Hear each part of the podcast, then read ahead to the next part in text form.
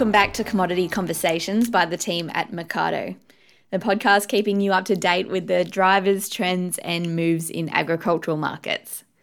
My name is Olivia Agar, and today's episode is something outside our normal topics of discussion on the podcast. We're calling into the home of a very famous stampede in Canada. But it's not to talk about cattle. This episode is all about the fertiliser market. And for that, we've brought in an expert from Mecardo's extended family. Yao Yao has been with Nutrien for 12 years as a market research manager specialising in fertiliser, and he's based out of Calgary. When Mecardo first became part of the Nutrien Group, we were pretty excited to find that we had counterparts in Canada in Nutrien's global market research team, which Yao is a part of. And while we tend to focus on the factors that are impacting Australian production and markets, We've now got access to this team that's right in the detail of analysing global agricultural trends and commodities that are big global influences, but might not take up much space on the ground here. Which means we can now bring some of that insight into Mecardo's offering, which I think is pretty amazing. And to kick things off today, we are chatting about the fundamentals and market drivers of some key fertiliser products, which don't tend to get much airtime here in Australia, especially from a markets perspective. So I'm looking forward to breaking that down today. And after a short thanks to this week's sponsor, we'll get underway. Today's podcast is sponsored by Western Union. If you're looking to partner with an agribusiness specialist to optimize your cross border and foreign exchange risk management, the team at Western Union will equip you with the solutions you need to send, receive, and manage your international payments. Thanks for tuning in, and we hope you enjoy the conversation. Well, it's a real pleasure to be talking with Yao today. We've been having these regular cross country market catch ups with Yao and the rest of the global research team from Canada, where we give a bit of an update on what's happening in Australian commodity markets and then get to learn about what's happening in the Northern Hemisphere. So, we just had our most recent catch up yesterday, which I always love because we get to talk to people that are just as enthused about markets as we are and also get some insight into commodity markets that we aren't completely focused on, but are still a pretty important part of our production system here, which brings me to today, your area of expertise, Yao, which is the fertilizer market. So thank you for joining us. Thanks for the invite, Olivia. It's really a, a great pleasure to be here. Yeah, beautiful. As a starting point, we know uh, COVID has impacted all sectors in some shape or form this year, but what about the fertiliser sector? As we know everyone's still growing crops, but has there been much of an impact on overall demand because of the pandemic? Yeah, that's a, a great question, uh, Olivia. And uh, as you just mentioned, you know, COVID-19 has had huge impacts on many different uh, business sectors so far in 2020, and in most cases, in a negative way, as you can imagine. Um, but luckily for uh, the, the crops, so the demand for agricultural products and fertilizer products actually have continued to increase uh, in 2020. And then that's largely because um, agriculture products, so crops and also fertilizers, uh, are considered as essential products and services in many jurisdictions, particularly in China and in, in India, you know, where um, food security and food safety remains top priority in those countries. And you could arguably say even more so this year compared to the past years. So um, that's, and if you look at fertilizer uh, demand alone, uh, we expect fertilizer demand will increase by 3% uh, in 2020. So that's much better compared to uh, many sectors out there. And I'll just give you a quick example. If you look at Brazil uh, this year, the GDP for the whole country is expected to contract by 6%, but the GDP for the agriculture space or sector is actually expected to increase by 12%. Uh, so that's huge contrast and really speaks to the resilient nature of the agriculture sector and the agriculture uh, business. And apparently, this is not just unique for Brazil. And when you look at some other countries like Pakistan, India, we were talking about very similar situations. So a contract, um, a decline in global, uh, decline in the GDP growth for the whole country, but the agriculture sector looks much more positive uh, in, in, those regions. Yeah, wow. I mean, they're really interesting stats, yeah. And anecdotally, we're seeing a similar thing in Australia where um, agriculture this year is particularly strong coming out of the, the drought and being a real lifter to the global economy. And um, agriculture has been seen as one of the real pieces that can help us get through and out the other side of this. So it's interesting to see those stats come out of other countries as well. And and how about prices? Uh, how have they been trending at a global level for this year so far across the different types of you know NP and K? Yeah, so um, in general, the global feather prices were pressured uh, in the first half of this year, but prices for all NPK uh, markets have rebounded and quite significantly actually in the last uh, five or six months. So that's largely due to or supported by the improved agriculture fundamentals. So when you look at the prices for corn, soybeans, or cotton, or wheat, or even palm oil in the Southeast Asian regions, uh, the prices for all those crops have, have increased quite dramatically in the last five or six months. So that has really triggered or um, incentivized more fertilizer purchasing activities at the farm level as the affordability has improved for the global farmers. So I think in general, we're talking about a much more positive agriculture uh, sentiment uh, at the moment today versus five, six months ago. And uh, if you look at a product by product, Olivia, I think for potash, uh, as soon as China and India, two of the, the largest uh, contractual potash markets in the world, as soon as they settled their new potash contracts at the end of April and early May this year, which provided a good benchmark uh, prices to the global potash market. We've seen that prices in the key spot markets, in particularly in Brazil and in the United States, uh, have also started to increase uh, since since May uh, this year. And uh, for um, for nitrogen, I guess um, you know for most of 2020 we've had a pretty low natural gas prices in some of the key producing regions, particularly in, in Europe. So that low natural gas prices in that region uh, really allowed the producers in Europe and Ukraine as well uh, be able to operate uh, even when demand was soft uh, in the first half of this year. So that has put a lot of downward pressure on nitrogen prices. But now um, natural gas prices have been increasing, uh, particularly in Western Europe. Uh, we're talking about $5 per million BTU natural gas prices in Western Europe right now compared to as low as $2 per million BTU in the summer. So from cost standpoint, that has been supportive to uh, nitrogen prices in the, in the last little while. And also, we are seeing improved nitrogen demand, particularly on the industrial side. So that that, that has been uh, also supportive to the, the global nitrogen market. Demand has been quite strong for nitrogen and urea, but what's the situation on the supply side? Yeah, we don't really have. I mean, for for potash, we um, we had some new capacities uh, coming downstream, particularly from Russia this year. Um, so from Eurochem, as they continue to ramp up their greenfield uh, in, in, in, Russia there. But outside of Eurochem, we, we don't really have a lot of new capacity coming downstream. Uh, actually, we've seen some production issues out of uh, out of uh, um, Belaruskali, as uh, you probably heard, they had some strike issues in the summer of this uh, of this year. So that has uh, actually impacted their production capabilities. So that's on potash. And for uh, urea and ammonia, we don't really have a lot of new capacity coming on stream this year. Actually, in fact, for ammonia, because of the uh, the relatively soft demand uh, and the soft prices in the first half, we actually saw some curtailments uh, in terms of operations from from the global producers, particularly in Trinidad.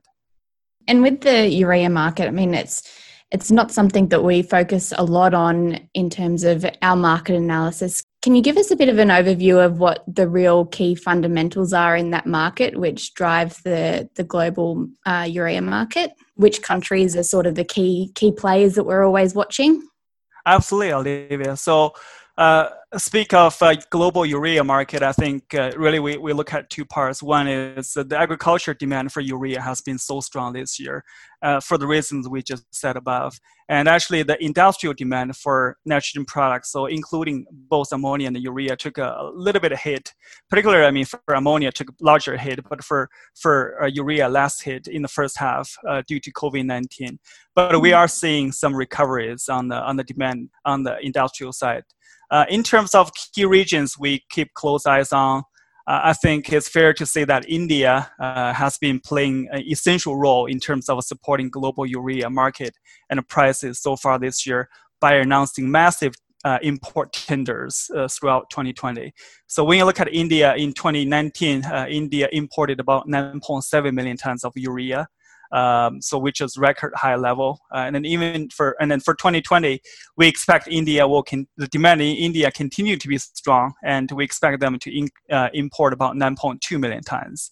Uh, of urea this year, so representing roughly about 20% of the global trade from that one single country. So that has really supported the global uh, urea um, market and prices. And the reason for that is because uh, India had a pretty good uh, monsoon season this year during the, the, the Kharif planting season. And also, India had very good uh, urea subsidy programs from the government. And this combined with increasing uh, prices for their crops really supported uh, their urea demand in, in 2020 another region so that's uh, i would say india is probably the largest uh, driver on the on the demand side uh, for 2020. Uh, on the export side, I think uh, we a region that we spend a lot of time looking at is China, because um, China continues to be the marginal supplier to the global urea market. so their cost positions and export prices uh, continue to establish the floor prices for the global urea market.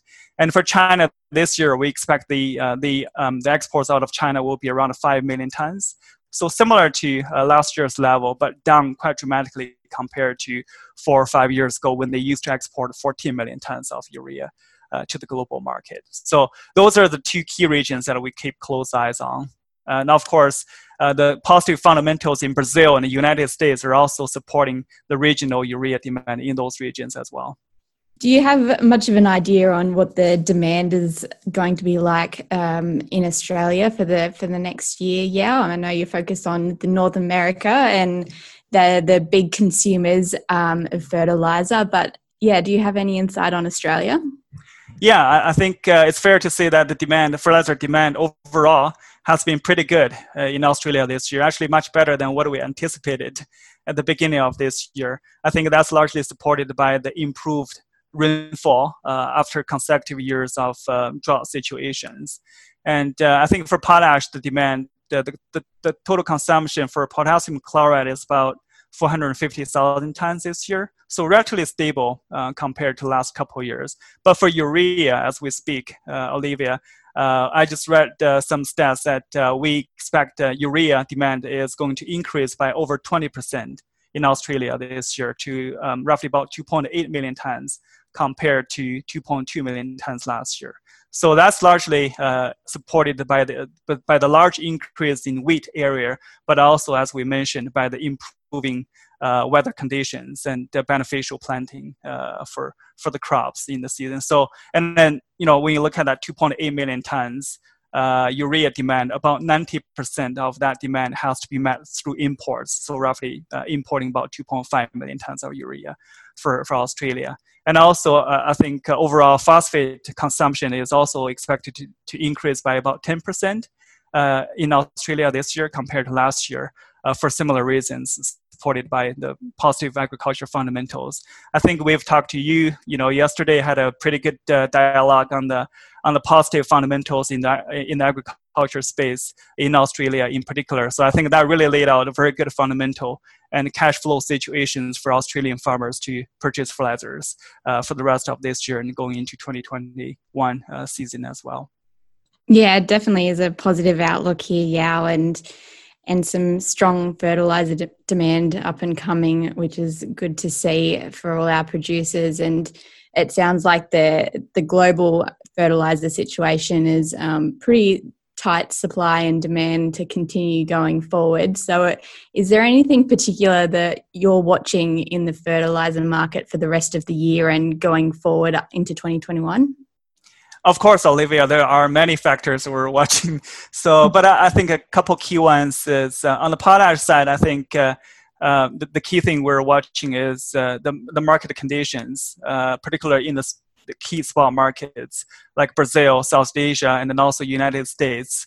Um, you know, uh, whether the agriculture fundamentals will, will maintain the strong momentum that we're seeing today going into uh, 2021. So that's something we're watching very closely. And also we're monitoring uh, the status of new potash contract negotiations in both China and India and to see exactly when they're going to uh, settle their, new potash contracts in 2021 and also at what price level. And uh, on the capacity side, on the supply side, I think as we just talked, in 2020 we've seen some uh, additional capacity from Russia, from Eurochem in particular. And in 2021, we expect the uh, will continue to bring some new production uh, from their greenfield project in there. So that's something also we have on our radar uh, on the potash sector. Um, for nitrogen, uh, I think you know the the natural gas price movement that will continue to be something uh, interesting to watch to see if they're going to continue to increase or are, are they going to have that seasonality fluctuations going into 2021? So uh, the natural gas prices, particularly in, in, Western Europe and the US, and also the coal prices in China, uh, that's something we're watching very closely. Um, and also the speed of industrial demand recoveries uh, for ammonia and uh, urea, that's something uh, we're watching. And also from supply standpoint, uh, there are a few projects, new urea projects being proposed and scheduled to come on stream in the first half of 2021 from Middle East and North African regions. So um, it'll be interesting to see uh, whether those projects will come on stream on time or they're going to be delayed um, due to COVID-19. So that's something we're watching very closely. So in the phosphate space, the, the biggest uh, thing we're watching right now is, as probably you've heard this, that Mosaic, which is a US-based company, filed countervailing duties against uh, Moroccan and, and Russian phosphate imports coming to the U.S. in June. And actually, yesterday, U.S. Department Department, Department of Commerce uh, just announced the preliminary uh, decisions and duties uh, on that, ranging from 21% to 73% uh, on phosphate imports from Morocco and, and Russia. And of course, that's just uh, preliminary uh, rulings and decisions. We're still patiently waiting for the final decisions to come out, most likely in the first quarter of 2021. So if they keep uh, the decisions and then keep the duties uh, imposed on, on Morocco and, and, and Russia, uh, then potentially we're going to see some trade flow changes where in the US we could see more um, domestic sales in the US market and less offshore imports uh, from particularly from Morocco and from Russia. And meanwhile, OCP from Morocco and then the, the, Russian producers, they will have probably have to find new homes for their products. So uh, we're still um, waiting for the final decision to come out, and uh, it'll be interesting to see what uh, how the, the, the shifts in trade flow will happen there. Yeah, really interesting. It's and could be some big changes um, coming up in that market on the back of that decision. So we're glad that you're all over at Yao and keeping us up to date with all these movements in the fertilizer markets that you're watching very closely. Um, thanks so much for coming on today. But before we finish up, we do always ask our guests one left field question. So mine for you today uh, when we can get back and traveling overseas, and you're based in Calgary, so what should we be doing in Calgary as a first time visitor? Um, absolutely coming to visit Banff. That's uh, that's the the most beautiful uh, natural uh, site that one can ask for. So uh, beautiful mountains and beautiful uh, lakes. So that's that's always what I would recommend to my friends and to come visit and coming to Calgary the first time. Yep, and and the cold weather sounds pretty good to me at the moment. It's pretty hot on the east coast here at the moment, so some snow and big warm clothing would be nice. And we'll definitely look forward to getting there one day. Yeah, absolutely. Thanks so much for joining me again, Yao, and thanks to our listeners for tuning in to another episode of Commodity Conversations. As always, we'd love if you could give us a review or some um, feedback on the podcast. And we'll look forward to talking to you again next week. Thanks. Thank you. Thanks, Yao. And thanks to our listeners for tuning in to another episode of Commodity Conversations. We'd really like to hear what you thought of today's episode and whether we should cover off on crop inputs more into the future, both on the podcast and in our analysis on the Mecardo website. So please let us know. Until next time, have a great week.